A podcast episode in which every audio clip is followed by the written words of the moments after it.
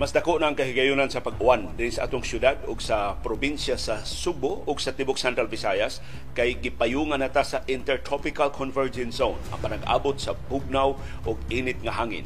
Unang perting uwana diri sa amo sa Konsolasyon sukad pa kagabi nituang na hinuon karong buntag pero sa pipila ka mga lugar dinhi sa Subo sama ni Sir Archie Kabungkal diya sa Bulhoon nang uwan pa kuno hangtod ning higayon sa kadpagan ng alauna sa kadlawon. Kumusta man ang inyong kahimtang sa panahon doon natin latest weather forecast karong buntaga. Samtang ni Saka og usa ka dolyar kada baril ang presyo sa lana sa merkado sa kalibutan tungod sa posibleng pagnihit sa soybeans o sa ubang mga crops sa Estados Unidos. Atong susiyon unsay koneksyon sa presyo sa lana o sa presyo sa og sa supply sa soybeans.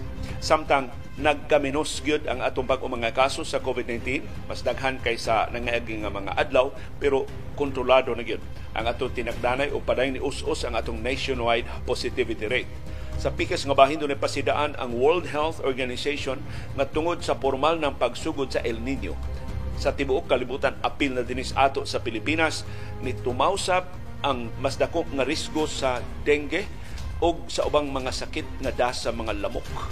Ug mao ni karon ang bag-ong kampanya sa World Health Organization pagpasidaan sa nagkalilaing kanasuran sa kalibutan pagbantay sa dengue. Doon ay mga nasod sa Latin America nagkaguliyang na sila naglahugay na ang ilang gabinete tungod sa pagsulbong pag-ayos sa mga kaso sa dengue. Nisaka sa pero dili mo na na magkapaalarma ang pagsakas mga kaso sa dengue din sa ato, magbantay ta sa atong palibot. Samtang nangayo ng pasaylo ang Philippine Airlines sugang Cebu Pacific sa ilang overbooking, sa ilang mga flight cancellations, sa ilang mga flight delays, pero doon na sila palusot. Daot ko no ilang mga aeroplano, ilang mga eroplano masayo kuno nga nadaot kay sa naandan. Daghan kuno kay glibaong sa runway. Napanggaan kuno og mga langgam ang ilang eroplano bisag unsa na ilang palusot. Pero actually ang tinuod nga rason ini ang ilang kahakog. Ni angkon ang Civil Aeronautics Board nga grabe ang overbooking sa mga kompanya sa eroplano di lang sa PAL ug sa Cebu Pacific hasta sa tibuok kalibutan. Ang mga eroplano sa original nga lagda gilimitahan rata ni og up to 10% nga overbooking. So for example, aron sa yon ba nga kwintahon o sa kagatos ang kapasidad sa aeroplano, mahimo silang mubok og 110 passengers. Mao na gitugutan sa karaang lagda. Karon gitangtang man ang limitasyon. So makahimo silang overbook og 20%, 30%, 40%, wa na limit. So mahimo ang ilang aeroplano nga ang kapasidad 100 ra mag-book silang 150, mag-book silang 160. Mutungan ng tanang 150, 160, sila'y maproblema. Kung ang ilang i-offload ang mga pasahero. So, muna bagong modus, muna bagong ni pangilad, bagong ni racket sa mga kompanya sa aeroplano, aron pag-maximize pag sa ilang ginansya. Unya ang mga pasahero may matanggong pila ka oras diya sa airport, usahay papaulio na lang kay gikanselar gyud ang ilang mga flights, bisag naka-check-in na sila. Kung saon man ni sa pagpadlong sa ato mga policy makers giimbestigar na ni karon sa Senado. Ug niya dakong iskandalo sa National Bureau of Investigation, doon na sila piniriso nagimingaw siyang girlfriend. So iyang gikumbinser ay mga gwardya, kuyugi maybe mag-joyride mi sa among girlfriend. Nagsuroy-suroy. Gikas NBI headquarters dito, magsuroy-suroy kuno sa Tagaytay. As kakuyawa ini mo piniriso mo ng Department of Justice na lipagong sa kauaw ni Ingon doon ay konsabo nga nahitabo o girilibuhan ang pangu mismo sa jail facility sa National Bureau of Investigation. Kagamahanan gyud ining kwarta. Murag kwarta na sad mo inang ka palihok ining binuanga. O karong butaga ang pangandam sa Gilas, Pilipinas. Ang may balita si Jordan Clarkson, posible makalingkawas na sa iyang pagpangita og bagong team sa NBA. Ambot nagkasabot na ba sila sa management sa Utah Jazz? Umubalhin pa siya og lain nga organisasyon. But definitely si Jordan Clarkson makakuyog na sa Gilas, Pilipinas by end of July or before the end of next month. So siguro na maka-appeal si Jordan Clarkson sa mga tune-up games dito sa China na mo ikatapusang hugna sa pagpangandam sa Gilas Pilipinas para sa World Cup sa basketball sa FIBA unya na sa Agosto karong tuiga. O karong butaga dapiton mo namo sa atong viewers views ang inyong ondanon nga mga opinion mahitungod sa mga isyu nga atong natuki o wa matuki sa atong mga programa. O karong butaga bisan dili takos mangibitar mi ninyo sa live edisyon sa atong kasayuran kinoy kuyan pagtuki sa labing mahilungdano mga balita o kontrobersiya sa Subo, sa nasod ug sa kalibutan pagsuway pagtugkad sa ilang mga implikasyon sa atong tagsa-tagsa ka kinabuhi ug panginabuhi baruganan kada alas 6 sa muntag mauna ni ang among baruganan.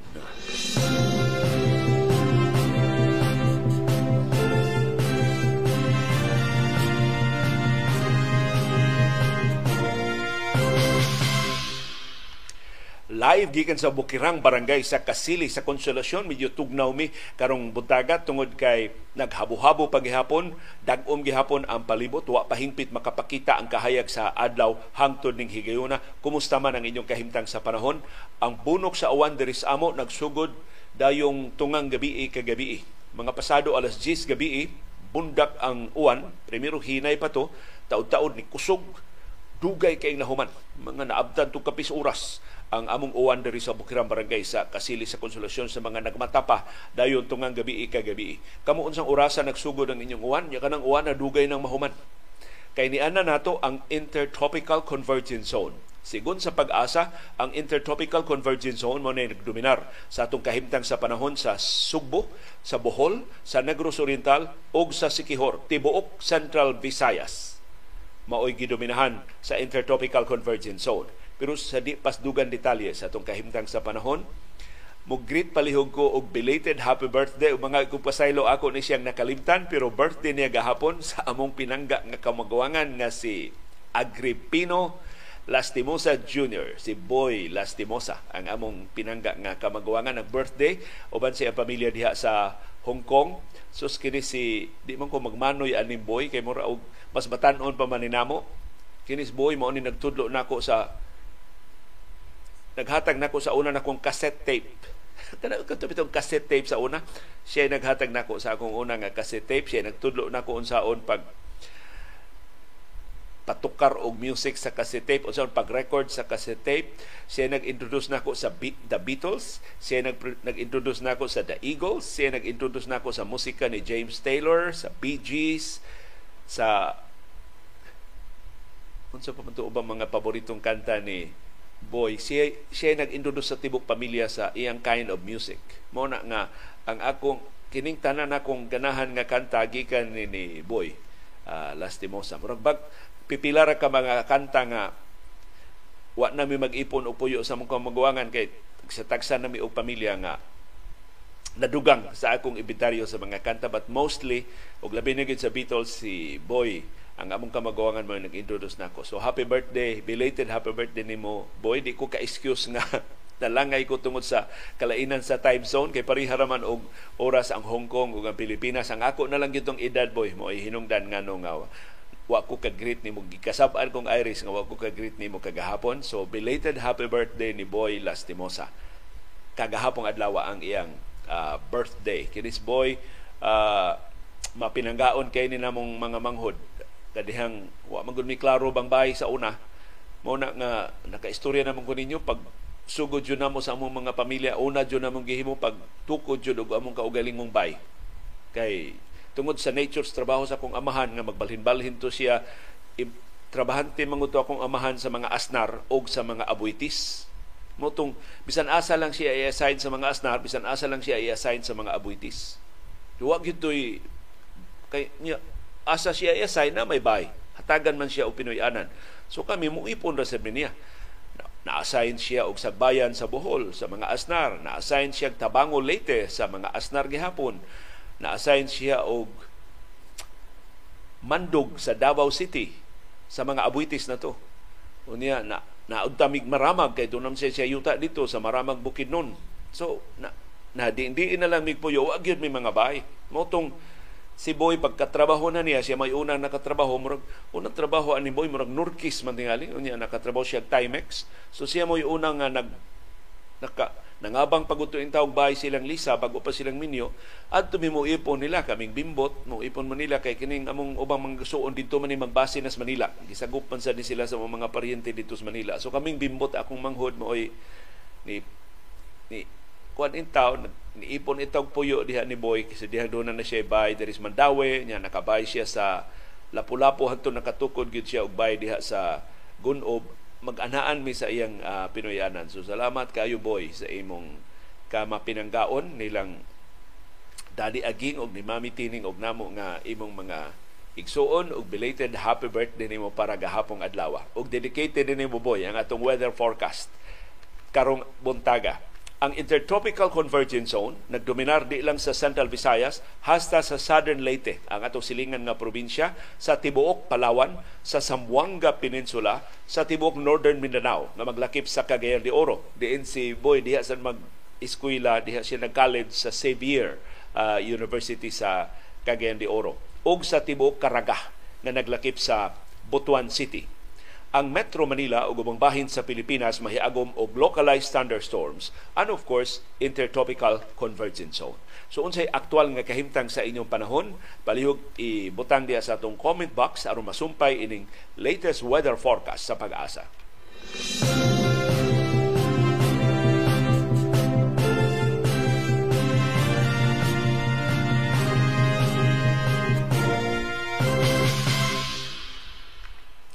Ang di maibalita karong buntaga mao pagsaka usag yun ka kada baril sa presyo sa lana sa merkado sa kalibutan. Ang rason para nato nga dili suhito layo ra kaayo. Nisaka no ang presyo sa lana sa world market kay ang US corn o soybean prices ni sulbong sa iyang kinatasan nga ang-ang sud sa pila ka buwan unsa may kalabutan sa presyo sa corn o soybeans. Nanong niapin magsaka ang presyo sa lana. Tungod di sa pagmahal sa soybeans o sa corn dito sa Estados Unidos, nipasaka ni sa expectation nga magnihit ang supply. So kung magnihit ang supply sa soybeans o sa corn dito sa Estados Unidos o sa ubang kanasuran sa kalibutan, maka-lower ni sa biofuels blending Kay mao man tinubdan sa biofuel nga i-blend sa aron mahimong mas limpyo ang ato mga produkto sa lana og mo increase ang oil demand. Grabe no? Libot-libot kay rasona pero mo pauli gyapon nga musaka ang demanda sa lana kay nagnihit kay magnihit ang supply sa soybeans o sa mais tungod sa pagsaka sa ilang presyo karon. So kining pagsaka sa presyo nagpasabot ni mas taas sa demanda sa soybeans ug sa corn.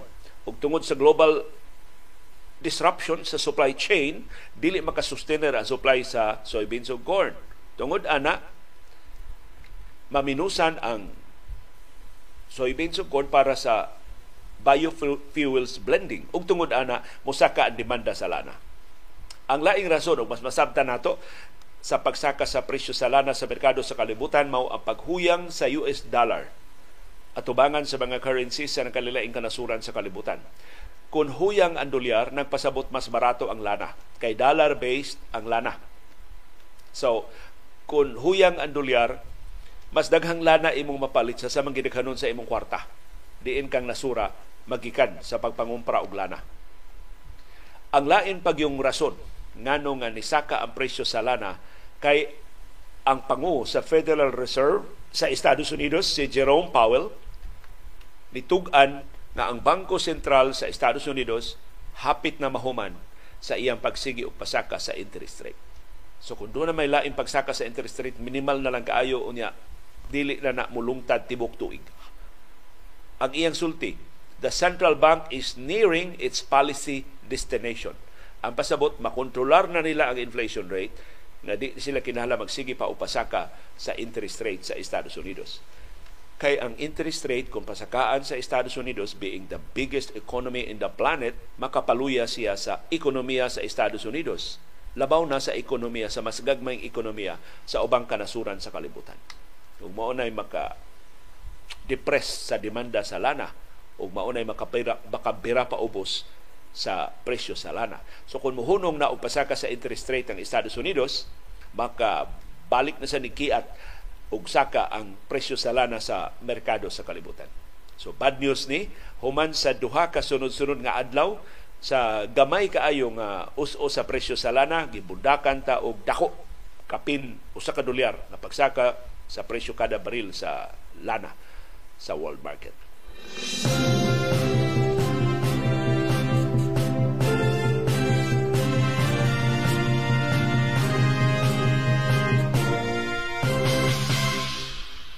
Nagpabiling less than 500 ang atong bag-o mga kaso sa COVID-19 ni saka og jutay kung ikumparar sa niaging adlaw pero 497 ra ang bag-o mga kaso sa COVID-19 nga gi-report sa Central Office sa Department of Health. Nihiyosab ang atong active cases sa mga pasyente nga naa sa atong mga ospital o isolation facilities ngadto na lang sa 8,275 ang laing maing balita ni us-usab ang atong nationwide positivity rate. Hinay kayo nga pag-us-us but us-us nevertheless ngadto sa 9.4% ang atong positivity rate sa tibuok Pilipinas. Ang top notcher sa bag-o mga kaso gahapon mao ang Metro Manila dunay 87, correction, 117 kapin gatos ay ilang bag-o mga kaso gahapon. Ang projection sa Octa Research Group, mas mudaghan pa ang mga kaso karong adlaw between 500 and 600. So mabridge na to pabalik ang 500 mark sa atong bag-o mga kaso sa COVID-19 karong adlaw Hunyo 22, 2023. Na by the way mo ika 173 nga adlaw karong tuiga 2023. Kumusta atong bag-o mga kaso diri sa Subo ug Central Visayas ni balik ta og double digit. Ang Central Visayas dunay 12 ka bag-ong kaso sa COVID-19 gahapong adlaw ang kinadaghanan mao ang Bohol. Ikaduha na ni sunod-sunod nga adlaw nga ang Bohol mo top notcher sa atong bag-o mga kaso dunay upat ka bag-ong kaso ang Bohol. Ang Cebu City ni amba sa Bohol dunay say upat ka bag-ong kaso. Kapinis buwan ang Cebu City way bag-ong kaso. Karon nagsunod-sunod. Ambot wa pa ni matanggong kini mga numeroha sa Cebu City. Dunay upat ka bag-ong kaso sa COVID-19 ang Cebu City gahapon. Ang Negros Oriental dunay duha, ang Cebu Province dunay usa, ang Mandawi City dunay usa. Ang Sikihor way bag-ong kaso sa COVID-19, ang Lapu-Lapu City way bag-ong kaso sa COVID-19. Kinadaghanan og active cases sa tibuok rehiyon mao gihapon ang Cebu Province dunay 104 ka bag-ong kaso. Koreksyon, kaaktibo nga mga kaso sa COVID-19. Ang Bohol mo ikaduhang labing daghan dunay 89 kaaktibo nga mga kaso. Ang Negros Oriental ikatulo dunay 82 kaaktibo nga mga kaso. Ang Cebu City nibalik nag ikaupat maunay dunay 15 ka active cases ika lima ang Sikihor dunay 14 ka active cases. Ika-unom ang Mandawi City dunay unom ka active cases. Ang Lapu-Lapu City dunay tuto ka active cases. Pero ato ning klaro na questionable pa ni ang gidaghanon sa active cases sa Cebu City sa Lapu-Lapu City ug sa Mandawi City kay ang Cebu City dunay na po ka active cases way ayo-ayo for 1 month and 14 days sa wa pa ni nila na update pero ang ilang pag-update, wa nila ayuhan ning napo, gipunan nila sa bag-o mga kaso sa Cebu City. So technically, kining napo ining ilang 15 ka mga kaso sa Cebu City, nasakit ni og COVID-19 for the past 1 month and 16 days. Kapi na usa og tunga ka buwan. Naway ayo-ayo ni napo sa 15 ka active cases sa Cebu City. Sa bahin sa Mandawi City, ang ilang active cases karon unom ang tulo ini way for the past one month and 16 days. Sa kasos Lapu-Lapu City, dunay tulo ka active cases ang duha ini way sa niaging usa ka buwan og 16 na kaadlaw. Pero bahala nag nagkatuiris gihapon ang mga numero sa Department of Health, di ta mo kumpiyansa, di ta mo tangtang sa tong face mask sa crowded areas, di ta mo appeal sa wakinahanglan ng mga tapok-tapok. Ug palihog tabang tag badlong sa mga kiat-kiat.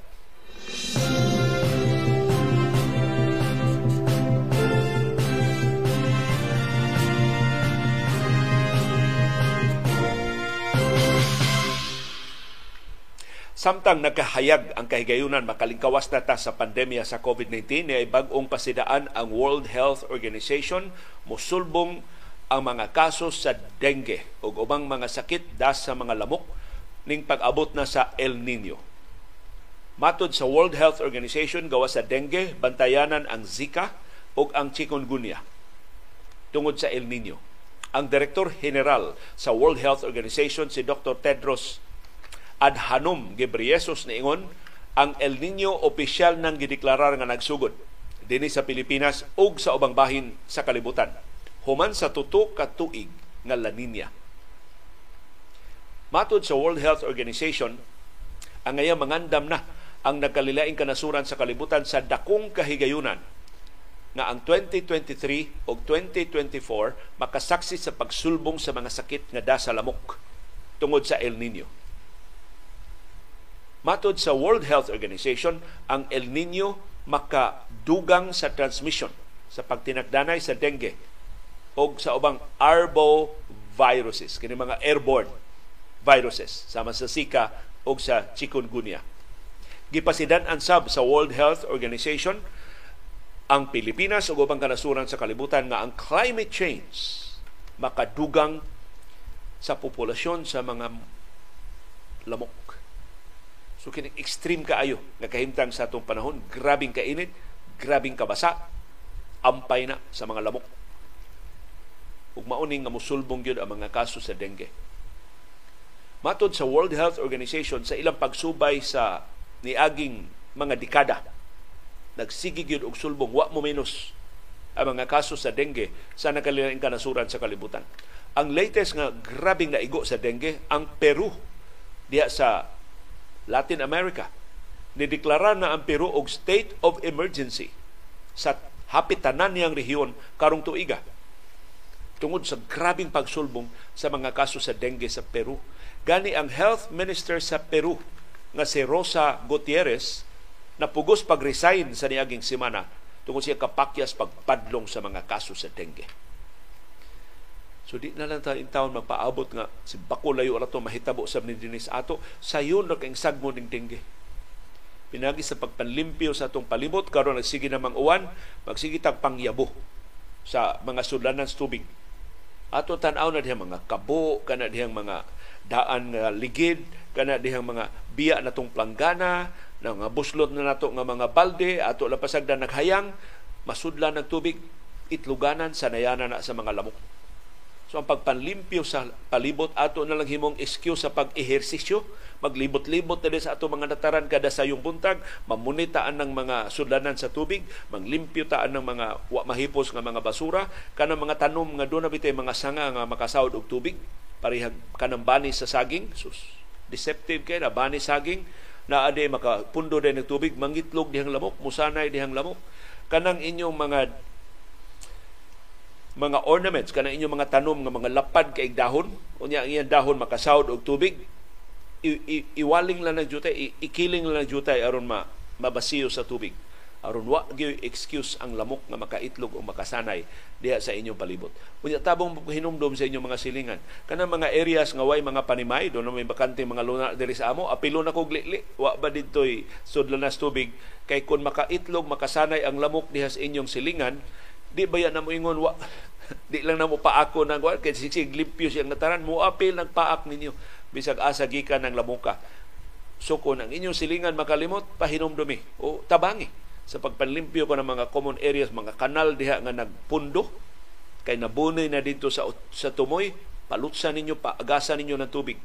Aron kay ang tubig nga maglihok dili maitlugan sa lamok pero ang tubig nga magpundo labi na kung tinaw o bugnaw magpanilap ang lamok sa pagpangitlog o pagpasanay o mudako pagsamot ang hulga sa dengue, sa Zika o sa chikungunya o ubang mga airborne diseases.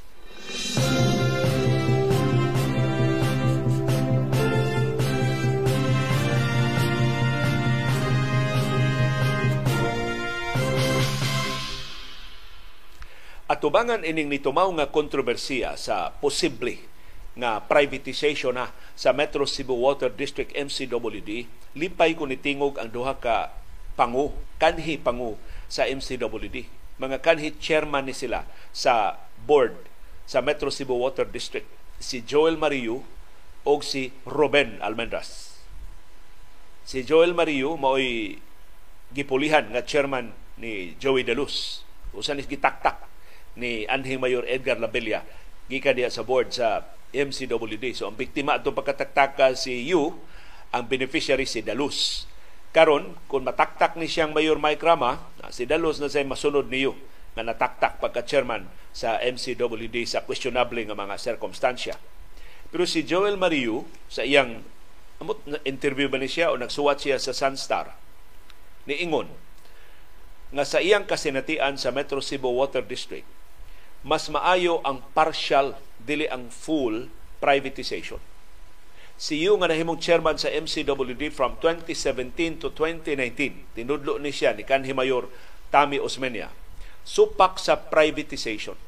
Pero uyon siya nga ang private sector patabangon sa pipila kabahin sa operasyon sa MCWD.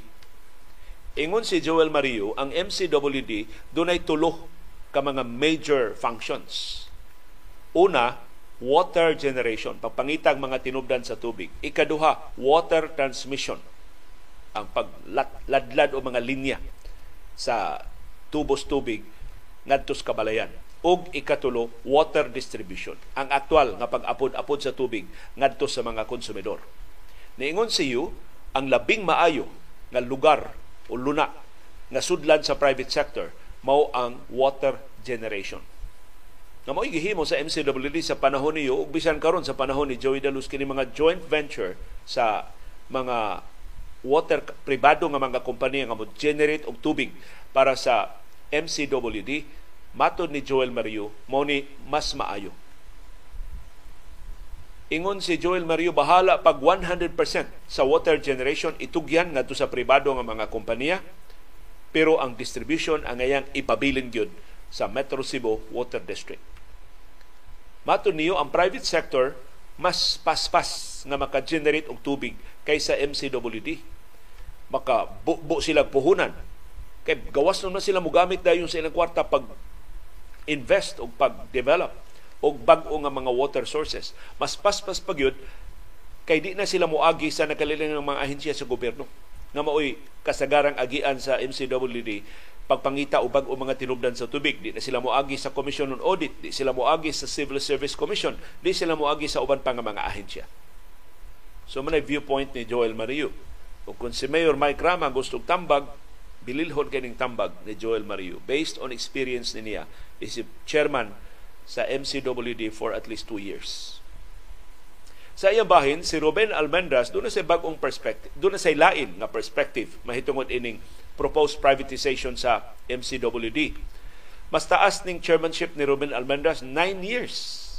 No, 11 years siya nga na chairman. Nagsugod siya 1993 hangtod 2004. Matod ni Ruben Almendras, atol sa iyang pagduma sa MCWD, giauhag sila sa World Bank sa pagsumiter og proposal sa privatization sa MCWD. So that early, ang World Bank niingon na unsa may inyong proposal sa privatization sa MCWD. Ingon si Ruben Almendras, wa sila mo propose og privatization sa MCWD. Ang ilang gisumiter nga proposal partial privatization sa MCWD. Kaya niya ito kunong higayon na, wa man magkinahanglan o private sector infusion ang MCWD kay wa may problema sa panalapi ang MCWD. Karon naman lang ni nga gipasangin lang si Dalos nga ni wari wari kwartas MCWD na, na threaten ang via, financial viability sa MCWD. Mao bitaw ning MCWD sa tanang water districts sa tibok Pilipinas mo ilabing madanihon sa privatization. So kini pagsuway sa mga bilyar dili ni first time. Gisuwayan na ni sa una ang privatization sa MCWD. So ang sug ang proposal nilang Ruben Almendra sa ilang panahon, book-on ang ownership sa MCWD. 40% i-retain sa gobyerno, 40% ihatag sa private sector, 10% anas mga para sa mga trabahante sa MCWD aron doon sila insentibo sa pagpaningkamot sa ilang trabaho ug 10% sa mga konsumidor. Nya kining upat ka sektor butangan ni sila og mga lingkuranan diha sa board of directors pag-ensure sa better mobilization og investment. So paspas kay ang paglambo sa MCWD kung dunay infusion gikan sa private sector pero ang gobyerno do nagihapoy tingog. Ug ang mga konsumidor maka-appeal na sa policy making. Ug ang mga trabahante sa MCWD do na nagiilang representante diha sa board. Lahi karon nga maghangad ra sila sa mga sakop sa board of directors. So, kung gusto si Mayor Mike Rama og mas mapuslanon nga input ang angayan ng imbitahog pamahaw sa iyang Pinoy-anan sa Espina Village si Joel Mario og si Ruben Almendras. Ang nindot unta paapilon si Father Paking Silva pero nitaliwa naman in town sa laing kinabuhi. Pero I'm sure si Father Paking Migo man tong Mayor Mike Rama mangaliya. Nga unta giyahan siya og din niya isugba sa baga sa privatization ang MCWD.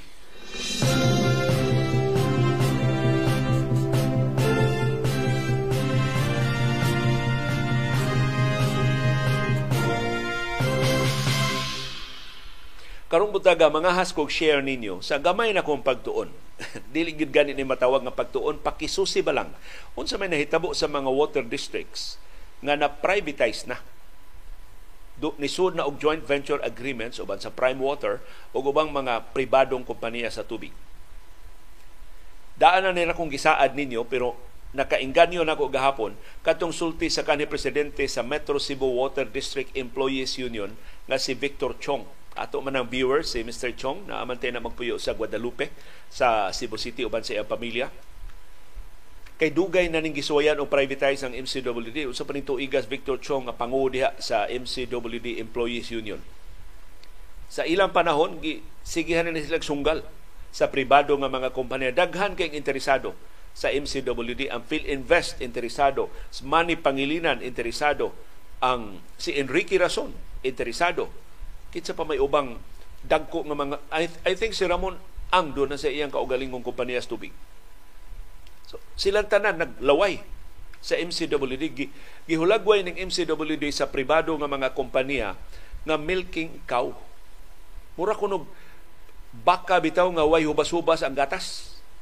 Kay magtan-aw ka diha sa MCWD kanang ilang mga counter diha mamayad og bayad, mamayad bayad, manawat o bayad sa mga konsumidor. Sus, lupig pangkas register, magsigig repeke, maglinya gutaw na ang mga mamayad sa ilang bill sa MCWD. Kay putlan man, ug di din mo bayad. Kada adlaw, perting tubod kwarta sa MCWD. So ang mga pribadong kompanya tan-aw sa MCWD, kang daghanang konsumidor sa MCWD, mo ni ikaduhang labing dako nga water district next to Metro Manila.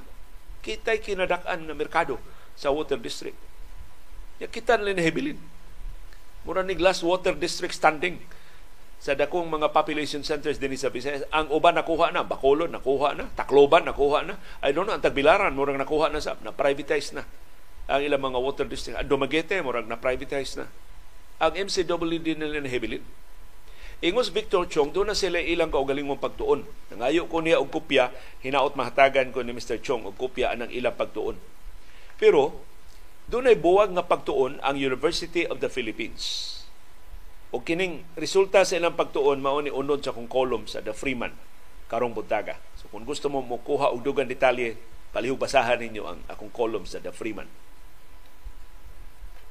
Ang pagtuon sa UP nakadiskubre nga dunay 75 ka mga local water districts nga nisud na karon og joint venture uban sa Prime Water Infrastructure Corporation kining kompanyas tubig nga gipanag-iya sa mga bilyar. Ang Prime Water nakasud na sa 16 ka mga rehiyon, sa 36 ka mga probinsya, ug sa 124 ka mga syudad ug mga lungsod sa tibuok Pilipinas. Dinhi Sugbo, sila na nag-operate sa pinamungahan. Si Nem sa Seda, kaning atong viewers sa Singapore, ingon ka ng ilang subdivision diha, murag kamilya man na ilang subdivision diha sa Talisay, ang Prime Water mo nag-supply nila og tubig. Natural kay ang Camellia iya man sa mga bilyar ngano pasudlan man niya og laing water company. Pero satisfied silang nem sa SEDA ha, sa serbisyo sa Prime Water diha sa ilang subdivision.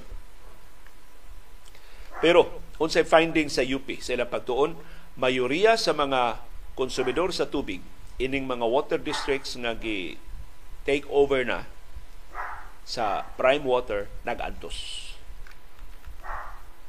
pagbano sa prime water sa operasyon ini mga water districts nitibugsok as if on cue ang kita ang revenue sa mga water districts tungod ni sa provision sa joint venture agreement nga ipamugos gid sa mga bilyar and I'm sure mo ni ilang ipamugos sa MCWD kung madayon kining privatization sa MCWD nga ang local water district magdawat og fixed revenue. So ilansang ang kita sa water district.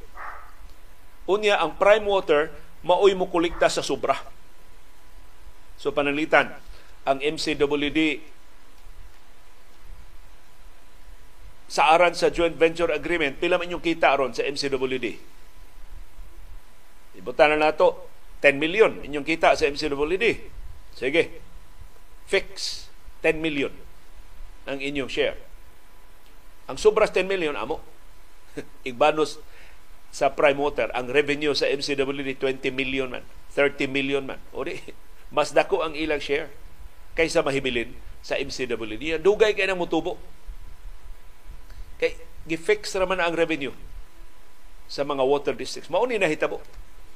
O nakat nakit-an ni sa Commission on Audit. Sa report sa Commission on Audit sa Iriga City Water District na ni sa Camarines Sur, teritoryo ni kanhi Vice Presidente Lenny Robredo. Ang tinuig nga kita sa Iriga City Water District 13 million pesos pasakaan ni og 1 million kada lima ka tuig. So every 5 years plus 1 million, plus 1 million kining 13 million nila nga kita. So nalansang ang share sa Iriga City Water District ICWD sa 13 million pesos adtong 2017 bisan ko na hibaw-an sa COA nga ang kinatibuk-an nga kita 92 million pesos na. Sustiyaw mo na. 13 million ra ang nahibilin sa water district, pila ka milyon ang giharvest sa mga bilyar. Ang ubang water districts ni Tiabaw, naalkansi gid sila. Mas gamay na ang ilang kita kaysa ilang gasto. Mao na unang negatibong epekto sa mga water districts gi-take over sa mga bilyar. Og documented ni kung gusto sa Mayor Mike Rama, mga isya kopya ini mga report sa Commission on Audit na available man ni sa mga web, sa mga website sa COA. Matanaw ni nila ang mga audit sa COA sa mga water districts nga gi-take over sa mga bilyar. Laing negatibong epekto nihiyos ang gidaghanon sa mga trabahante sa mga water districts. Nga by the way, mo gikahadlukan sa mga trabahante sa MCWD ug dunay abunda nga basis ang ilang kahadlok. Kay ubos sa joint venture agreement ang kinadak ang bahin sa operasyon, kontrolahon na sa prime water. Kato atong gibasa gahapon nga hapitan ng trabaho sa MCWD, iyaho na sa prime water. Appeal ang distribution, appeal ang construction, appeal ang collection sa bayan. So kasagaran, ang mga water districts ang ilalal na trabaho, monitoring na lang, natuman ba sa prime water ang joint venture agreement. So na-reduce pag-ayo ang ilang workforce. Pananglitan, mao ni ang report sa Commission on Audit. Sorsogon Water District. Ang ilang trabahante ni abot og 111 atong 2016.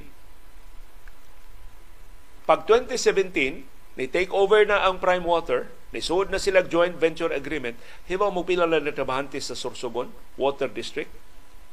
12. 12 na lang. Na po ang permanente duha ang kontraktual nga mga trabahante. From 111 to 12.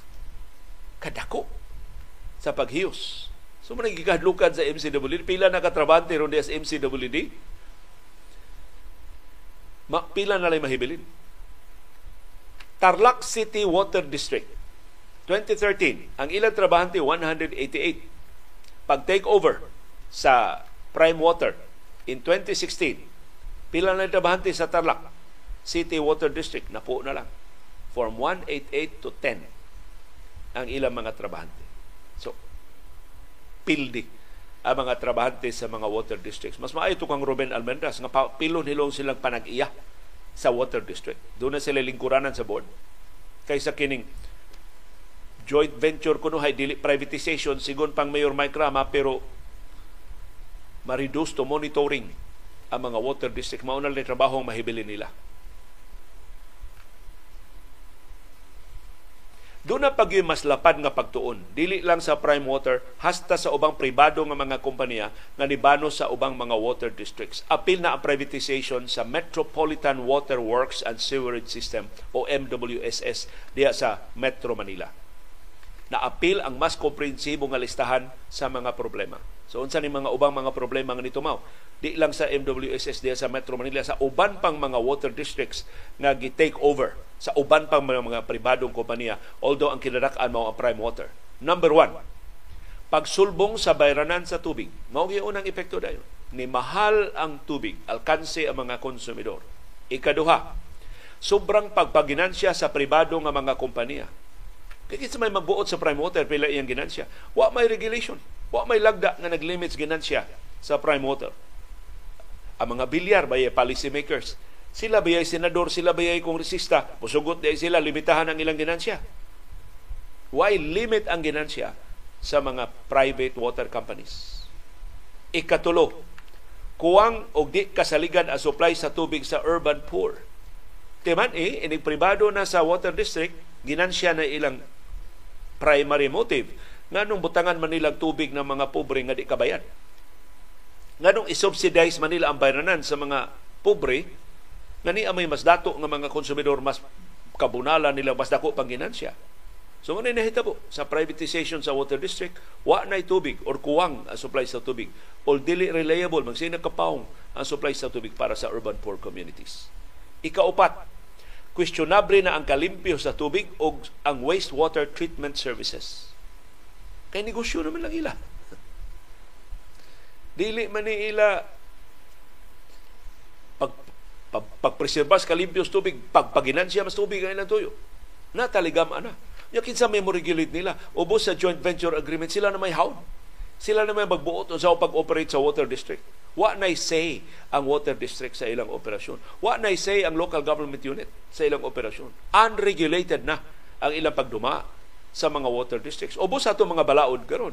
Ug di na kahibudngan kay mga policy makers mauro sab ang mga bilyar, mauro sab ang mga kongresista nga gigastuhan ni Enrique Rason ug ni Ramon Ang sa niaging eleksyon. Dili sila mahitabong mo regulate sa mga kompanya sa mga negosyo sa ilang mga financiers sa kampanya. Ikalima, pagpatuyang sa nausik na tubig. So ang non-water revenue, wala natin man na. Basta ginansya lang sila. Usik kayo ang atong tubig na aturos mga kanal, na aturos dagat. Ikaunom, kakuwang sa paningkamot pagpalambo sa supply sa tubig. So, sa pa may insentibo. Nga nung mangita pa magagdugan tinom na tubig mo, mo invest na sa kag minilyon, binilyon ka pesos nga balor sa ekipo, oy kini na lang existing, ato na lang ning tilukon ang ginansya ini. Ngano mangita pa magagastuhan? Ni ana may existing na mga tinubdas tubig, ato na lang ning i-maximize ang tubo ini, paburuto na lang nato pagayo. Og kainutil sa mga ahensya sa gobyerno pagpadlong sa mga abuso sa pribado nga mga kompanya. Kay pinagi sa pagsud og joint venture agreement, gisurrender sa gobyerno ang pag-regulate sa mga water districts. Wa na siya tingog, wa na siya labot. Labi na kay mga hawd kaayo ang mga tag-iya sa mga kompanya. Dunay mga kongresista, dunay mga senador maniguro pagparalipod sa ilang mga interes through legislation.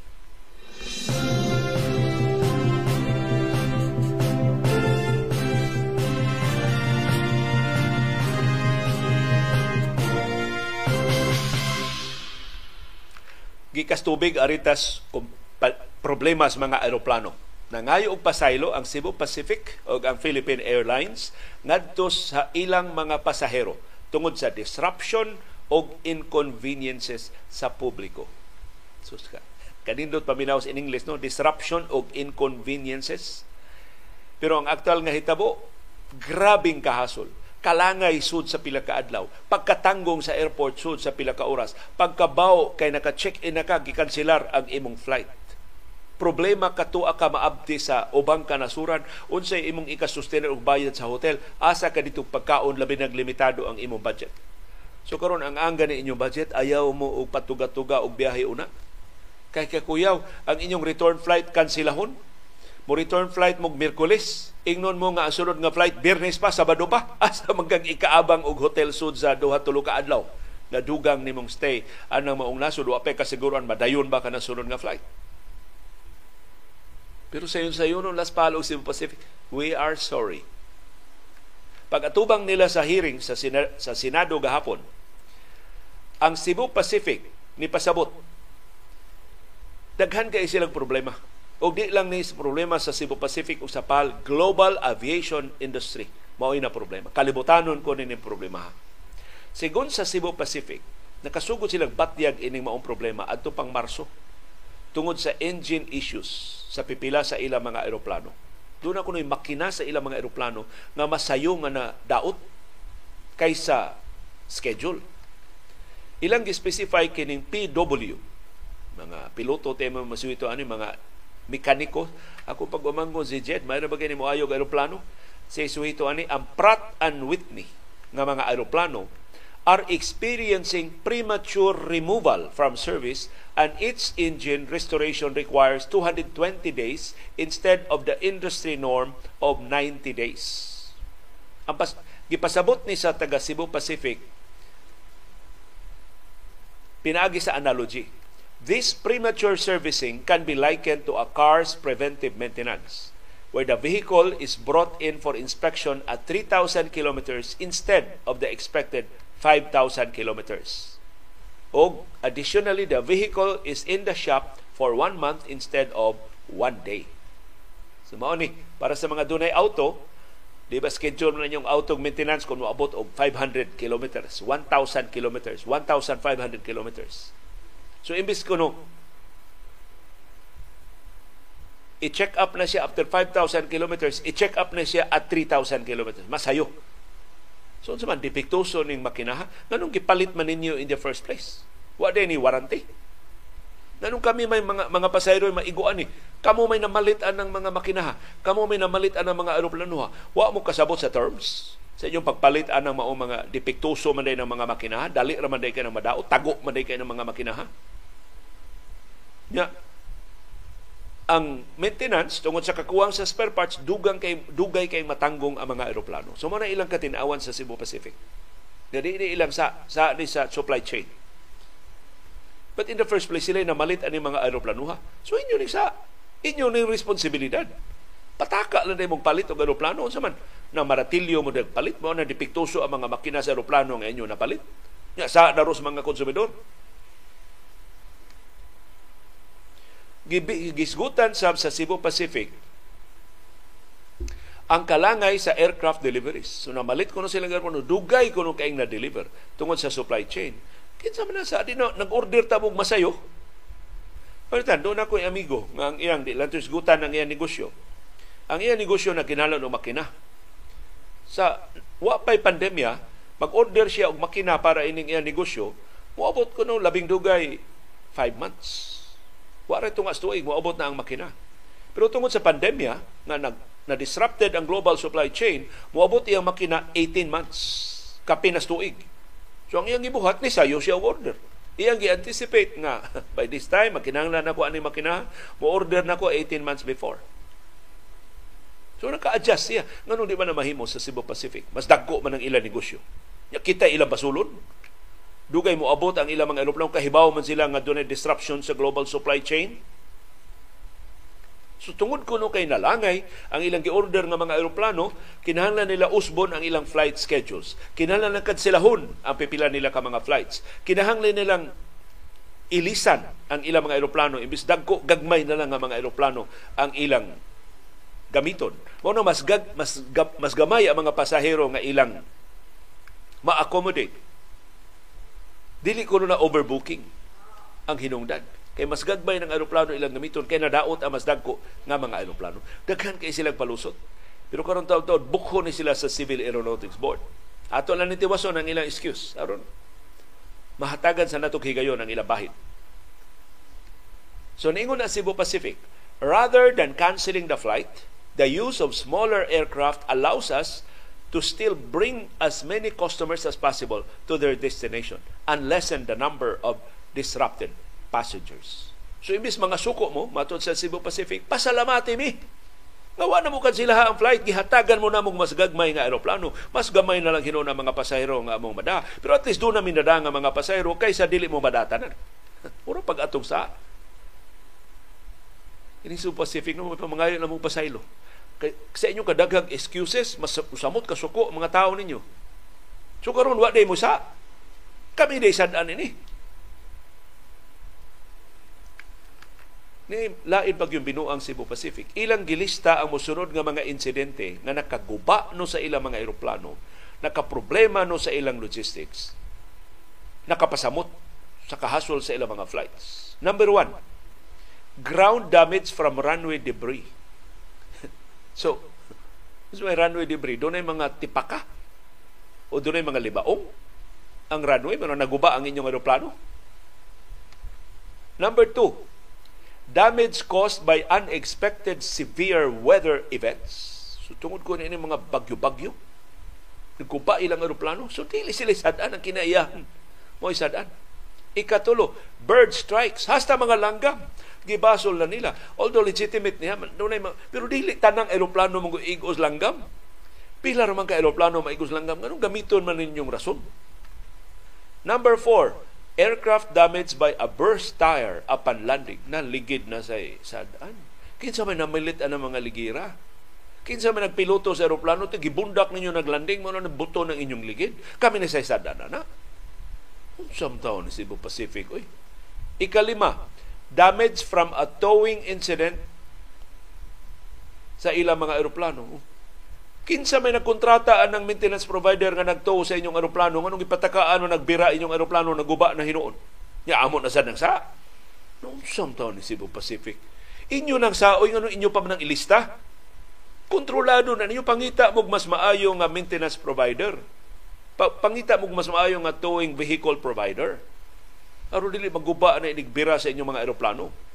O katapusan, ang red lighting red lightning alerts diha sa naiya.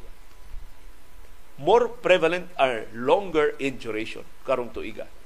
Mo ni daghan kuno kay mga flights delayed of flight cancellations. Ang kinaiyahan ilang gibasol. Da, mas daghan ko nung kilat ron. Ya dugay ko nung mahuman ang mga kilat karon. Mao na mas daghan ilang mga flights nga. Pero karon taud-taud bukho ni sila sa Civil Aeronautics Board. Ato lang ni sila gihatag gigayon nga pero ila gid kuno ning gi-address.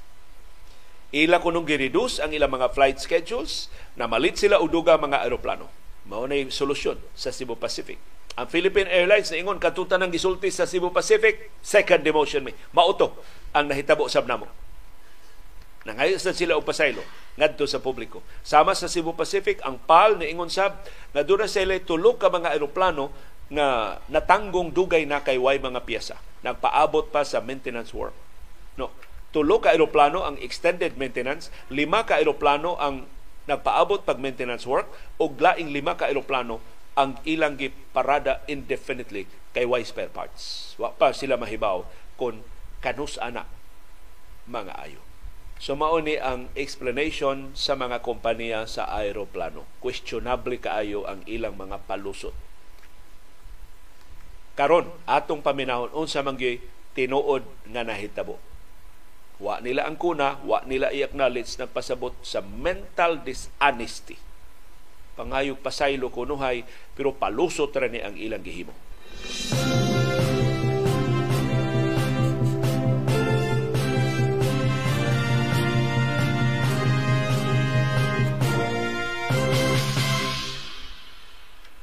Ang tinuod nga nahitabo sa atong mga kompanya sa eroplano mauni. Ang bugtong konsuelo mao dili lang kita mao nahiag umin tibuok kalibutan kining problema. Overbooking. Mao na tinuod nga problema. Kay kaniadto ang mga eroplano gilimitahan lang 10% nga overbooking. So, mahimong sobra ang imong dawaton nga mga pasahero kaysa kapasidad sa imong eroplano. Tungod sa pagtuo nga mag no show ng uban, dili na mo dayon kay dunay problema, natanggong trafiko, dunay laing mga lakaw, dili sila madayon sa ilang mga flights. So imbis blanco imong mga likuranan, i-overbook nimo 10% para nga at least kung dito mutungang uban, mutungan ning sobra, mapuno gihapon ang imong flight. Maka-accommodate gihapon ka mga waitlisted passengers. Mao toy konsepto sa una karon gitangtang man ang maong limitasyon. Gitangtang na tungod sa pag umol sa Air Passenger Bill of Rights. Dinhi sa atos Pilipinas na umol ni atong 2012. Ang logic nganong gitangtang na ang ang limitasyon sa overbooking kay naa man sa Air Passenger Bill of Rights nga bayra nimo ang pasahero kung dili siya makasakay sa flight. Either imong i-accommodate og hotel, imong i-refund, imong i-rebook additional na nga expense sa mga kompanya sa aeroplano. So di sila mag So why limitasyon tungod sa compensation nga kilang ihatag nila ngadto sa mga pasahero, dili sila mag-overbook. Sila mo regulate sa ilang kaugalingon. Mao na logic nganong gitangtang ang limitasyon sa overbooking. Matod sa Civil Aeronautics Board, global practice kining pagpatuyang sa overbooking. Ug actually mao ni ang tinuod nga nahitabo nga dili ang kunon sa PAL o sa Cebu Pacific. Nitugot ni sa mga eroplano sa pagpuno sa ilang mga flights aron pag-maximize sa ilang mga sa revenue sa ilang flights nga way bakante nga lingkuranan sa ilang mga eroplano.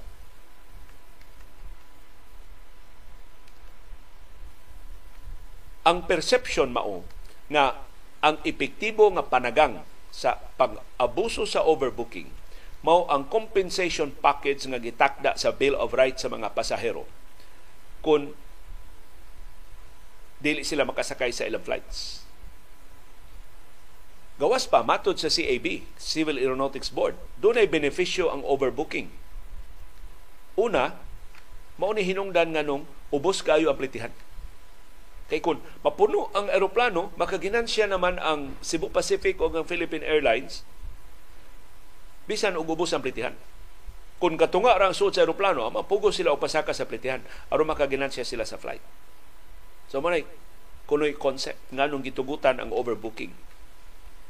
Ang lain ko ng benepisyo, ang mga chance passengers wa in town makabook og flight pero dunay dinalian nga mga lakaw maka doon ay kahigayunan nga maka angkon og lingkuranan sa aeroplano.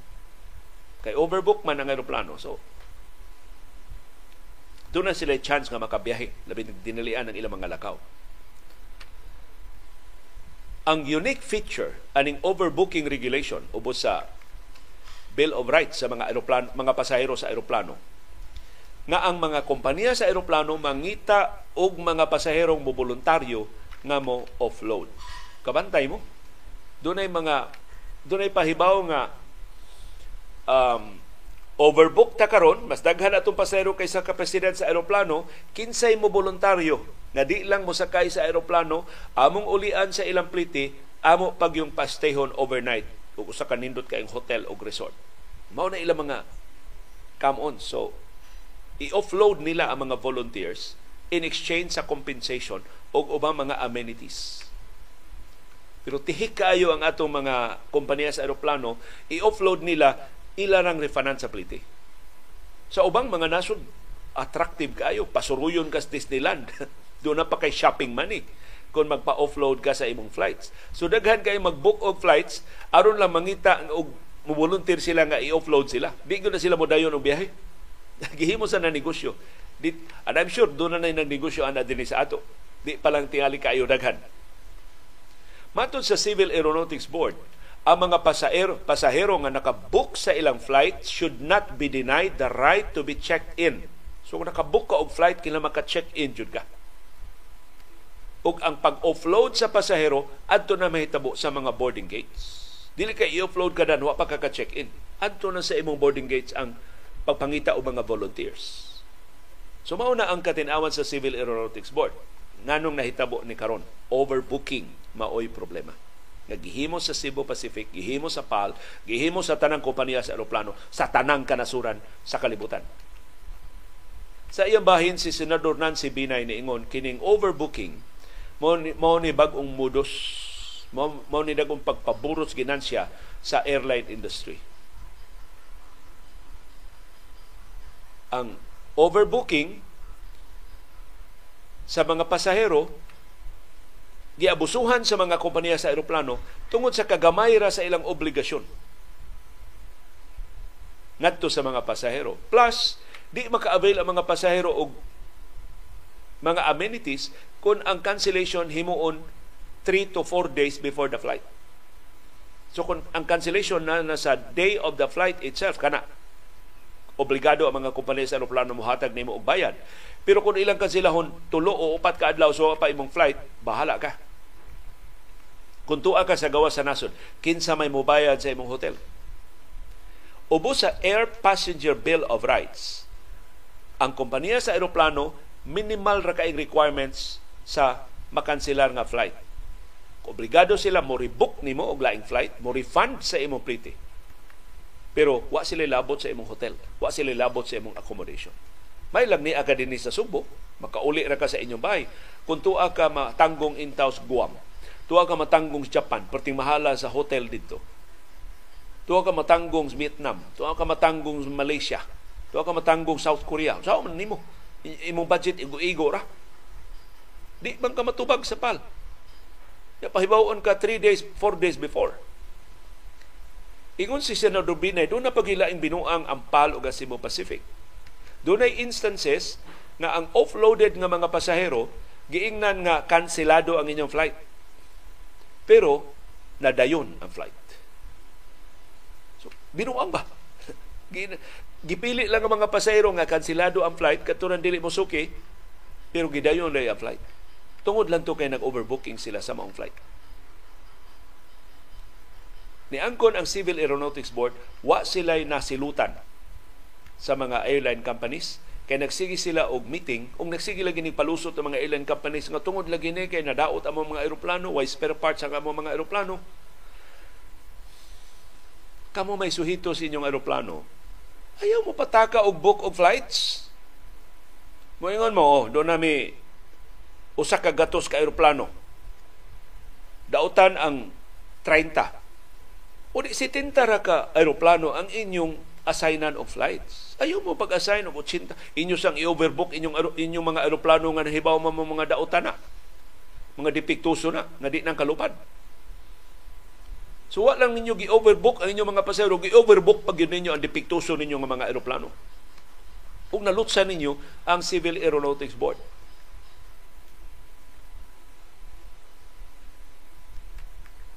So niingon si Senador Nancy Binay, ang ayan ang mga airline companies dili mo offer og flights nga dili nila ikahatag ngadto sa publiko. Sa iyang bahin ni pahinumdom si Senador Grace Poe sa mga airline companies nga nag-operate sila tungod sa congressional franchise. So doon na sila obligasyon pag-report sa Kongreso unsay ilang mga problema aron ka pangayuan, kapangitaan og policy reforms. Ma-address through policies. Karon kuno, wa na report report ang PAL, ang Cebu Pacific, ngadto sa Kongreso. Mahitungod silang expansion activities o sa ilang developments. So gipahinumduman sa ni Senator Grace po ang Civil Aeronautics Board na ilang responsibilidad ang pagsusi kung nituman ba ang mga airline companies sa ilang mga franchise obligations sa di pa sila hatagan og permit to operate. Suwa kalusot ang mga kompanya sa aeroplano tungod ni silang kahakog sa ginansya na mga pasahero mo ay nasakripisyo.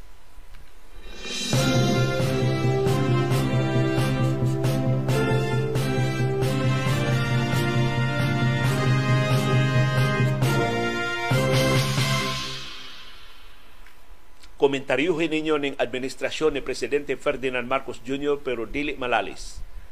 Doon na sila bagong innovation nga wa pa mahimo sukad masukad sa ubang kanasuran. Legislation through Viber. Ang final version sa Maharlika Investment Fund Bill gif umol sa mga senador sa majority block pinagi sa ilang Viber group. So dunay Viber group kadtong tanang senador nga nibotar pabor sa Maharlika Investment Fund Bill og sila nagsabot unsaon pag-usab ang final version unsaon pag-reconcile tungod conflicting provisions katong section 50 ug section 51 ang section 50 niingon ang prescription period sa mga krimen ubos sa Maharlika Investment Fund Bill 10 years. Ang section 51 nagkanayon nga 20 years. Ingon ang mga senador sayon ra kaayo. Among gihapsay pinagi sa among Viber group. Gitugutan ba ang legislation through Viber di ba gi-require sa atong 1987 Constitution nga kon maghimog balaod nun ang mga senador o mga kongresista kinahanglan sila nga magpahigayon og sesyon? O nga ang sesyon nga lang ipahigayon public? Makitaan sa publiko? Maka-appeal ang publiko? Mo nang gi-require sila paghimog mga public hearings? Sa di pa sila mo panday o mga balaod nun? So gikondinar sa Makabayan Block. Kining gihimo ni Senate President Mig Subiri gipirmahan niya Maharlika Investment Fund Bill nga ilang gikoreksyonan pinaagi sa Viber. Matod sa Makabayan Block, this is unconstitutional. Last time we checked, the Constitution does not allow legislation by Viber. Kinsa man mga sakop sa Makabayan Block nga isog kay ni Buyag, ini binuang sa mga senador, ang House Deputy Minority Leader nga si Franz Castro sa Alliance of Concerned Teachers party list. Si House Assistant Minority Leader Arlene Brosas sa Gabriela party list o si Kabataan party list Raul Manuel. Tuod man, gipirmahan ni Subiri ang final copy sa Maharlika Investment Fund Bill dito sa Philippine Embassy sa Washington DC. Kay tuwa siya dito nag-official visit no sa Estados Unidos. Nilupad gyud pilay plite sa aeroplano, charge na nato mga magbubuhis si Senate Secretary Renato Bantog Jr. Iyang gida ang kopya sa nagikoreksyonan through Viber o mao'y gipermahan ni Subiri dito sa Washington DC. So gipangutana si Subiri, giunsa man niyo pagkurehir ang mga sayop? Daghan na ba tong sayop? ang final version sa balaod nun. Ang tubag ni Subiri, I believe the corrections were thoroughly discussed by the majority bloc in our Viber group. Makuti na namong gituki diha sa Viber. Ngilngiga. Tunay bagong session hall ang Senado, Viber chat group. Og nipasabot ang Senate Secretary nga si Renato Bantog Jr. Sections 50 and 51 of Maharlika Bill were merged. Giipon ra namo tanan duha ka section. Section 51 was not deleted. It was moved up so that there would only be one section on the prescription of crimes and offenses. So murag sila naglibot-libot ba, gilabo-labo na nila, gilubag-lubag na nila ang mga provision, gipaagilag Viber.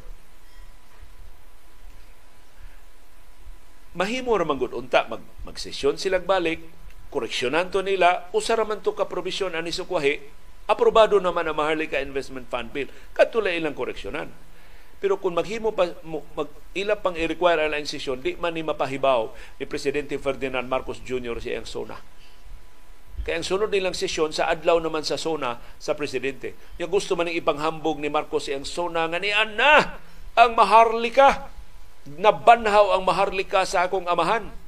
Grabe ba pangilan ng maharlika atong Marcos? Usas kinadakang highway diha sa Pilipinas, iyang ginganlang maharlika highway. In fact, diha to'y sugyot sa Marcos. Usbon angan sa Pilipinas ngadto sa maharlika. Nganong ganahan kay siyang maharlika, kay mo niyang gipatuo ngan sa iyang guerrilla group. Grupo kuno sa mga gerilya atol sa mga Hapones nga lag maharlika daghan kuno kay sila napatay nga mga Hapones. Angayan silang hatagan og daghang mga medalya. Siya kuno'y pangu sa maharlika group. Pag investigar sa US Army di man tinuod nga doon na siya guerrilla group ang posisyon ni Marcos Gubat assistant intelligence officer. Wa siya unit wa kani siya apil gubat. So wa, wa sila napatay nga mga Hapones nang warta hinon si Atul Gubat mao to resulta sa investigasyon sa US Army. So dakong bakak ning maharlika pero gibuhi siyang anak. Sama nga gibuhi ang masagana 99 gibuhi ang kadiwa. Napulos pakyas nga mga programa sa iyang amahan. Gideodorize karon so kabahin is revision of history. Na di tinuod nga pakyas ang masagana niya among gibanhaw. Di tinuod nga peke ang maharlika niya na tinuod na maharlika investment fund bill na gani. Ug di tinuod nga naalkansi ang kadiwa niya nakabarato man ganita tungod sa kadiwa. Pero kita nag-subsidize ana mga kadiwa. So ang mga sayop sa diktadurang Marcos giusab sa iyang anak karon ug gidali-dali pa gyud ug aron madali-dali nidangop sila og bag-ong porma sa legislation dili na sesyon sa House, dili na sesyon sa Senado, dili na sesyon sa Bicameral Conference Committee. Legislation by fiber na ang ilang gihimo. Niya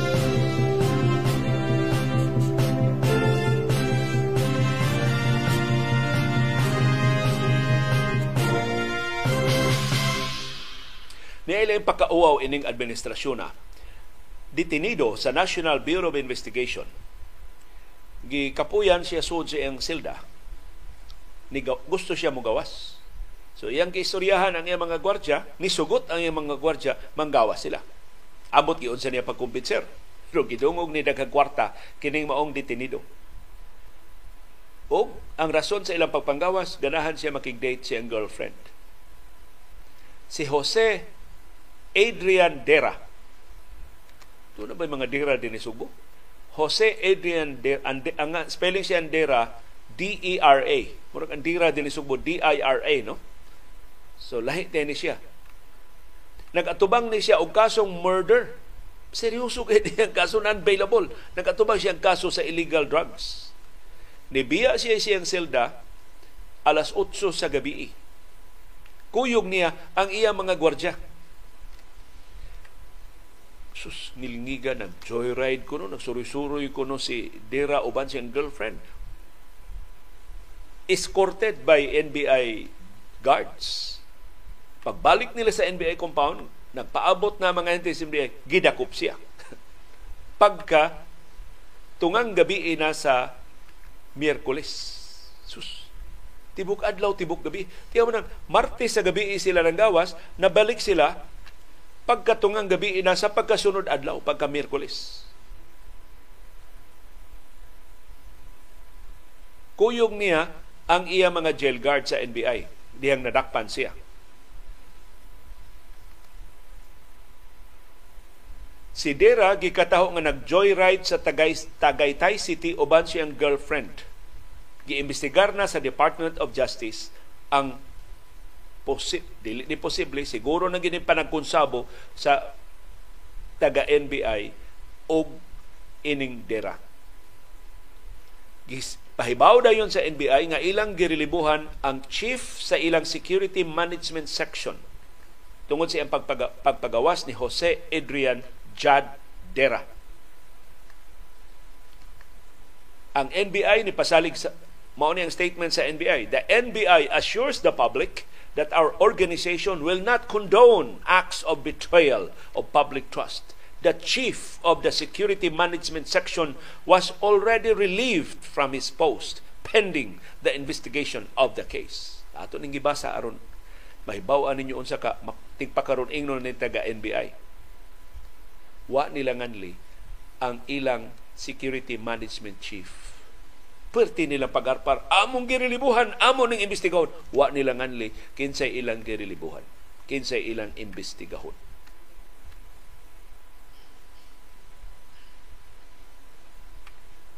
nakapahinumdum ni nako din ay kaso diri sa Mandawi City murag gahapon adlaw gipahibaw sa Mandawi City Traffic Enforcement Management o team nga na sila gipanaktak nga upat ka mga traffic enforcers kay nagbinuang nangabuso ko no nangilkil ang uban nang, nangabuso sa ilang pwesto. Pero wa nila nganli ang upat. Amot gipasakaan ba nilang kaso ang upat? Pero mao ni uso karon. O nag nagpasiugda ini si kanhi presidente Rodrigo Duterte. Masi panghambog ah gitaktak nako dako kay opisyal sa kong administrasyon. Di la nato ikiha kay maawawa na pamilya. Mao ba ni ang nahitabo? Ma- mahadlok ta mauwaw ang pamilya sa upat ka traffic enforcer sa Mandawi o mga tao na silang Mayor Jonas Cortez di ta gusto nga ma- manganlan. Mao sa maubasab ni nahitabo sa NBI mao di kanganlan kining responsable sa pagpagawas ining ilang detenido.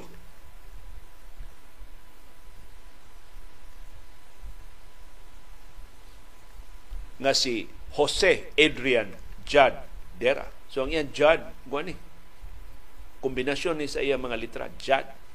Kaya kina mga ngilngig ko nga mga tao, ang tulo ni mo ngan tag tawgo na ka sa imong tulo ka letra.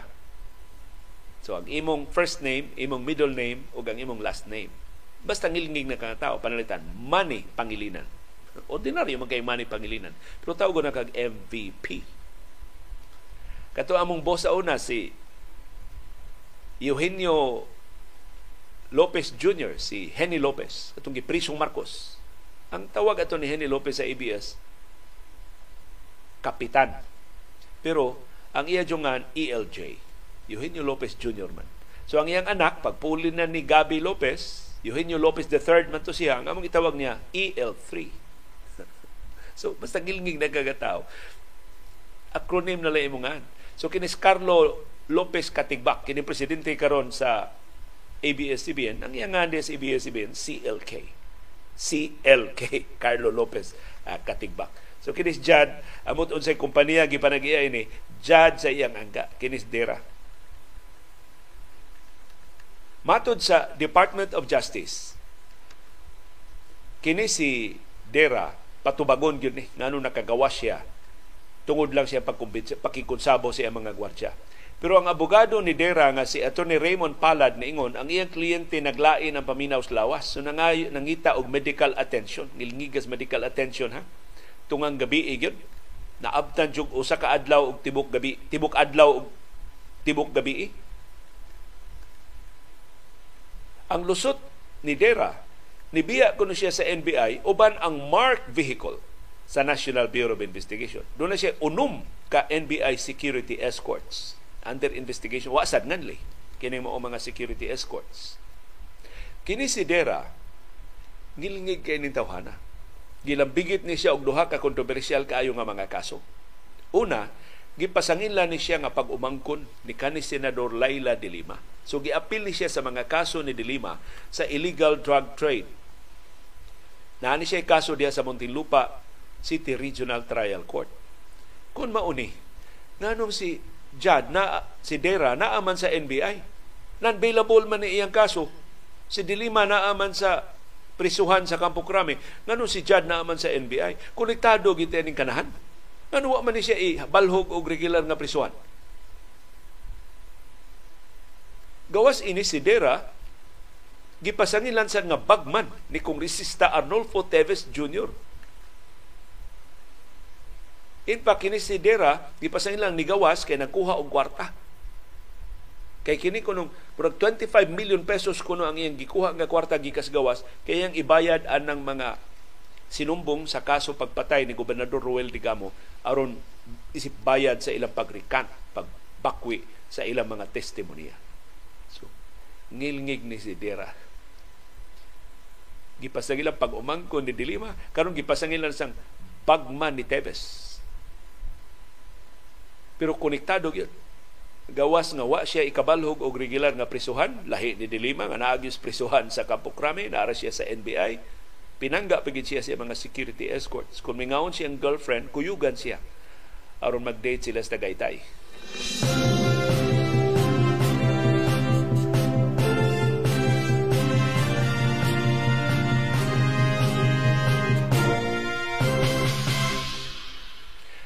Doon na tayo maayong balita karong butaga aron di mo makapasangil sa atong programa nga pulos lang bad news. Ang among ihatag ninyo ang Department of Migrant Workers. Dunay nindot kaayo nga balita. Ang Hungary nagkinahanglan og 3,000 Filipino factory workers mga Pinoy gyud ang specify sa Hungary. Kay may kuno kay tang mudukduk og lansang may kay tang mumasa og semento may kay tang mopabarog og mga haligi may kay tang mopanindot sa mga istruktura o mohingpit o mga buildings. No dili ni construction workers factory workers so pabrika.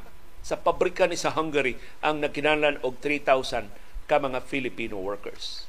Pero ang biggest catch mao ang sweldo 50,000 pesos a month dako ay ning sweldoha mura man mura ning sweldos polis o mga sundao 50 mil pesos ang buwan ang sweldo sa mga factory workers sa mga Pilipino. So mahimo na mong makapang-apply sa Hungary pinagi sa Department of Migrant Workers.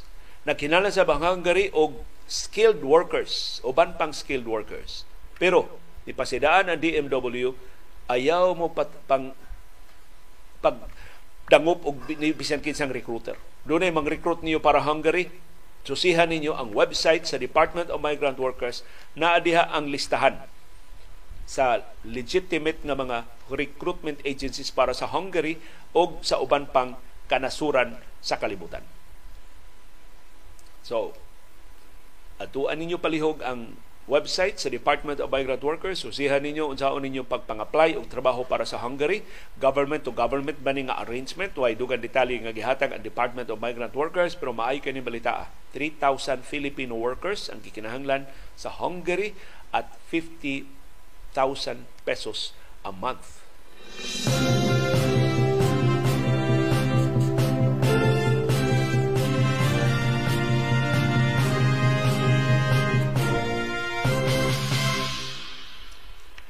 Kumusta ang pangandam sa Gilas, Pilipinas para sa World Cup sa basketball, sa FIBA? Ang maayong balita, gikan sa Samahang Basketball ng Pilipinas, si Jordan Clarkson makakuyog na sa Gilas, Pilipinas sa sunod buwan, sa Hulyo.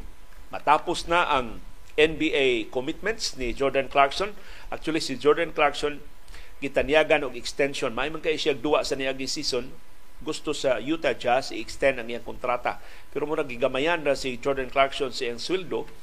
Free agent man si Jordan Clarkson so nangita siya og laing ahin, laing team na maka upgrade siya ang kontrata. Og team sad nga contender ba? Mas dako kahigayunan nga kay mura ga rebuild bangod ni ang Utah Jazz sa pagkakaron human nila buhi si Rudy Gobert og si Donovan Mitchell. Although ngilngig kay nang ilang magdudua nga taga Finland si Lori Maka Markkanen pero wa pa gina sila, di pa gina sila contender. Gawas kung makakuha sila og arang-arang nga mga players sa free agency o sa draft. So, mao in taon na gikalingawan ni Jordan Clarkson dito sa Estados Unidos. Mo na siyang why appeal sa training camp sa Gilas Pilipinas, dinis Pilipinas, di siya makalarga pa dong Estonia, di siya makalarga pa dong Lithuania, pero posible maka-join na siya para sa China Kay doon na may mga pocket tournaments dito sa China nga apilan ang Gilas Pilipinas kabahin sa preparasyon sa FIBA Basketball World Cup. Matod sa presidente sa Samahang Basketball ng Pilipinas nga si Al Panlilio nga definitely maka-appeal si Jordan Clarkson sa ilang tune-up games sa China. Nisaad ko no si Jordan Clarkson nga moduwa gyud para sa Gilas Pilipinas gi-finalize na lang ang iyang schedule. Karong adlaw Hunyo 22 gitagdang mulupad na ang Gilas Pilipinas padung sa Estonia. Kay doon na sab sila mga tune-up games dito batok sa Finland ug sa Latvia. O of course mo lupad sab sila padung sa Lithuania. So, matod sa Sawang Basketball ng Pilipinas, puno ang schedule sa Gilas Pilipinas sa musulong nga semana dito sa Europa.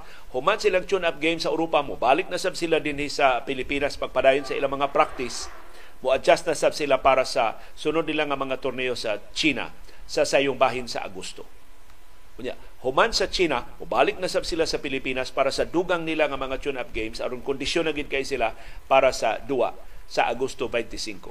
Ang FIBA World Cup dumalahon sa Pilipinas uban sa Japan ug sa Indonesia magsugod karong Agosto 25 hangtod sa September 10 karong tuiga. Good luck Jordan Clarkson, Justin Brownlee, Junmar Fajardo, Japit Aguilar ug ubang mga kinakusgang mga magdudua sa Gilas Pilipinas ining kalimutanon nga torneo nga atong apilan ang FIBA World Cup sa basketball karong Agosto 25 na.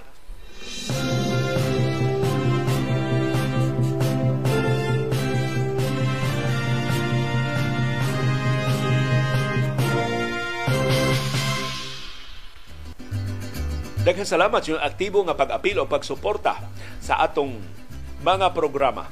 Sus, daghan ng mga kasinatian sa Cebu Pacific o sa Philippine Airlines. Si Ine Sanchez, ang atong wapang amiga sa Barangay Dumlog sa siyudad sa Talisay, niingon naka-experience ko before sa Cebu Pacific, delayed flight for 10 hours, 1 p.m. ang flight pero naka-take off mi 11 p.m. na. Usa ra ka donut o usa ka cup nga juice ang gihatag naka pahimutang nami sa plane o nagtaksi na unta. Sa dihang nalangay ang ilang flight. Sa iyang bahin si attorney at naka nakataksi na ko ng eroplano ni Ines Sanchez suddenly na ay nanimaho nanimahoan nakatimaho mi og sunog maong gipakanaog mi almost 11 hours ang delay no explanation hasta Basta naa daw technical problem. Cebu PAC is notorious sa mga delays o mga cancellations. para na ako mo makapahagsa sa Cebu Pacific. Kung di nila tarungon ng ilang serbisyo, bisag unsa pa kabarato sa ilang plitihan, bisag unsa pa kangilngig ang ilang mga promo, ang bati nga kasanitian mga pasayro mo makapatagam nila. Si Attorney Alan Cardenas niingon ang pagpanday og balaod pinasubay jud sa atong konstitusyon. Kung dunay provision sa Maharlika law nga wa masubay sa balaod, mausab through Viber, ma-declare na nga unconstitutional o dili na balido. Sa iyang bahin si Sing Otrera Alejandria Salvador niingon nagtuo si Duterte nga matapol down niya ang ABS-CBN kung dili na ma-renew ang franchise Dato gihapon ang mga Lopez, luoy ang apektado nga ordinaryo nga mga employees nga nawad-an sa ilang trabaho. Tinuod, buhi pa ang ABS-CBN hantod karon laos na si Duterte. Si Felizardo Escanio niingon wa pa di ay na mapusasi ang appointed nga anak sa Ginoo. Iyang apon ipasabot si Pastor Apollo Kibuloy gipasakaan ani mga kaso si Kibuloy ani mga babae nga nangangkon nga iyang gipriso, nga iyang giabuso, pero gibasura man ang kaso diha sa piskalya sa Davao. Kay kahibaw man ta kinsay nagkontrolar sa Davao, pero samang mga kaso nakalusot ug napasaka gyud sa Federal Bureau of Investigation sa mga korte dito sa Estados Unidos. Mo nang wanted na na si Kibuloy sa FBI karon. Ambot kanu sa apana siya madakpan dinhi sa ato sa Pilipinas. Kana kon isurrender siya sa atong gobyerno. Si Connie Sel Mendoza niingon sus puwera gaba na lang ining mga pari dili tanan pero daghan jud diri sa Samar nga mga pari dunay pamilya. Proud pa sila nga dunay sila mga anak. In fact, naagyo mga pari nga nanggawas kay git prioritize na ang ilang pamilya. Na ni Sel Mendoza mas nindot na kung magawas sa mga pari aron pantang na gyud nga mubuhi na sa ilang pamilya. Pero na mga pari nga naay pamilya magpabilin gihapon sa ilang pagkapari In fact, daghan na kay mga hinayhay kunos kumbinto sa mga sakop sa pamilya sa pari. Si Sian Solante niingon dili na gyud ikahibong kining administrasyon na diretso gyud sa ilang mga bulsa ang budget para unta sa mga nanginahanglan. Tuwa siya salig kining mas dako nga budget next year kung asa ni padung kining budgeta.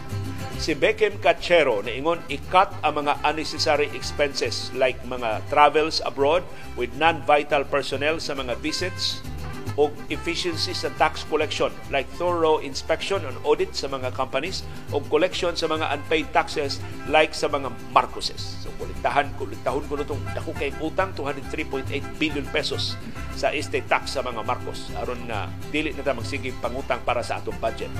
Si Rebecca Madali niingon bisag unsaon nato pagsupak o pangugat pagsupak sa mga issues hounding us like Maharlika Investment Fund, CIF, sige pangutang, etc deadma ang mga politiko. Why paki? Dili kaayuhan sa mga tao kung dili kaayuhan sa ilang personal ang giuna-una. Si Junik niingon hagbayra ang online booking sa pipila ka mga barko nga naglawig sa Visayas ug Mindanao apan dako jud og patong or airline ang online fees. Unya wa pod PWD or senior citizen discount options nga available hasta ang mag magbook basta magbook online unta na anay available discounts ug ma-integrate na ang terminal fee sa online booking. Mao na kon mag mauli ko sa Bohol, mag-book ko sa office sa barko, akong sakyan unya back and forth para way hassle pagbalik sa Cebu.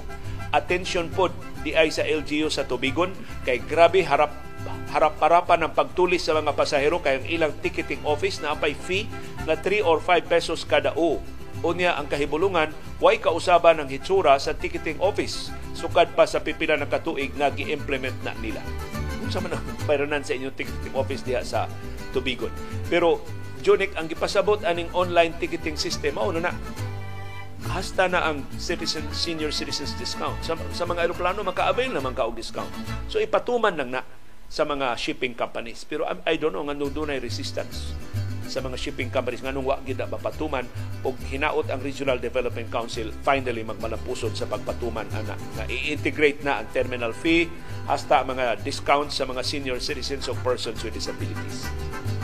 Si Arnold Flores niingon ipa-close na sad ang ng kibuloy ang YouTube sama siyang pagpasira sa ABS-CBN kay gibugal-bugalan siya ni Vice Ganda. Nadi mangod si Kibuloy mo nakapasira sa ABS-CBN. Kahibaw man ta na iyag silingan sa Davao mo tinuod nga responsable. O kahibaw ta, wa nay gahom si Kibuloy may lang gigay na siya mangilad o mangwarta.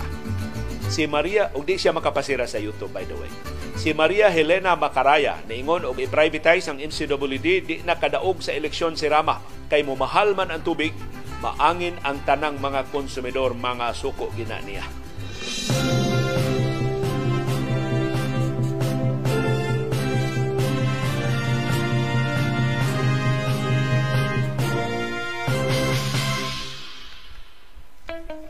Dunay daghang matang sa kasayuran. Dunay kasayuran pinadailang, dali rang mahibawan. Dunay sa kasayuran kitaguan, ginumluman, angayang kuy-kuyon sa katawhan. Kasayuran kinoy-kuyan. Tungod sa iyang kahawd sa politika, nahipos ang tanan niyang mga kontra. Pila na rin nangahas sa pag-atbang niya. Wa na'y klarong oposisyon ang iyang warawara. Pero kay ganahan mangyud siyang mopaila nga siya labing gamhanan dinis atua bisan kinsa na lay gipangitaan og sipyat og gisita hapit kada adlaw do na gid siya matulisukan bisan kinsa kasagarang maigo iya mga trabahante ra sab sa opisina. Bisan unsa ka gamay sa atraso paboruton gyud ini niya. Iya ra bang mga kasaba puwerte yung taasa. Hasta ang mga iro mukuloy ang ikog dili makaatraka Usa ka higayon, wa na tiyali nakitaan nga laing diferensya, gidaginot na lang ang bag-o nga kolor sa iyang kortina. Interior designer mao intay gibanghaga niya nganong pataka lang kuno pili og kolor nga puwerteng batia.